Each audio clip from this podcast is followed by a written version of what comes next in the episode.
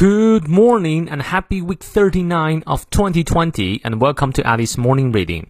每天一句话，英语不再怕。欢迎新老朋友们来到2020年9月28日，2020年第三十九周周一的爱丽晨读。一年一共五十二周，还有十三周，这一年就要结束了。希望每一天都可以和你早起。今天这句话来自于 Betty Frieda，贝蒂·弗瑞达。她是担任过记者、编辑的美国女权运动的先驱，建立了美国全国妇女组织，所著《女性的奥秘》（The Feminine Mystique） 被认作是引发二十世纪美国第二波女权运动的导火线。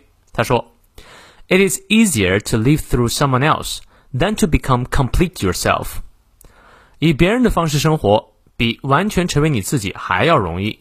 你看，你翻译对了吗？我们来逐词看一下。It is easier to do something than to do something，就是前面一件事情比后面一件事简单。Easier 是更简单的意思。It is easier to live through someone else。Live 生活，through 是通过的意思，通过他人生活，就是活成别人的样子。Someone else 别人，than to become 而比什么来说更容易呢？Than to become complete yourself。在这里，complete 做形容词指的是完整的、完全的，become 是变成，complete yourself 就是。完全的做自己，become complete yourself 啊，也就是说啊，如果你要完全做自己的话，是更难的，还不如照着别人的样子去活。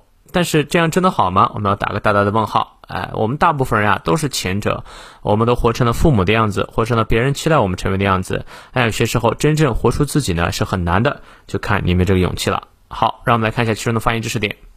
It is easier, easier 重音在前 ，to live through through 咬舌，someone else。Then, then 要舌，to become complete yourself，后面的比较简单。好，我们来从头到尾过两遍。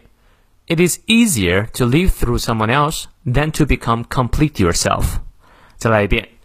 It is easier to live through someone else than to become complete yourself。好，有任何问题记得六点半到七点半的晨读直播间，我都会解答。See you later。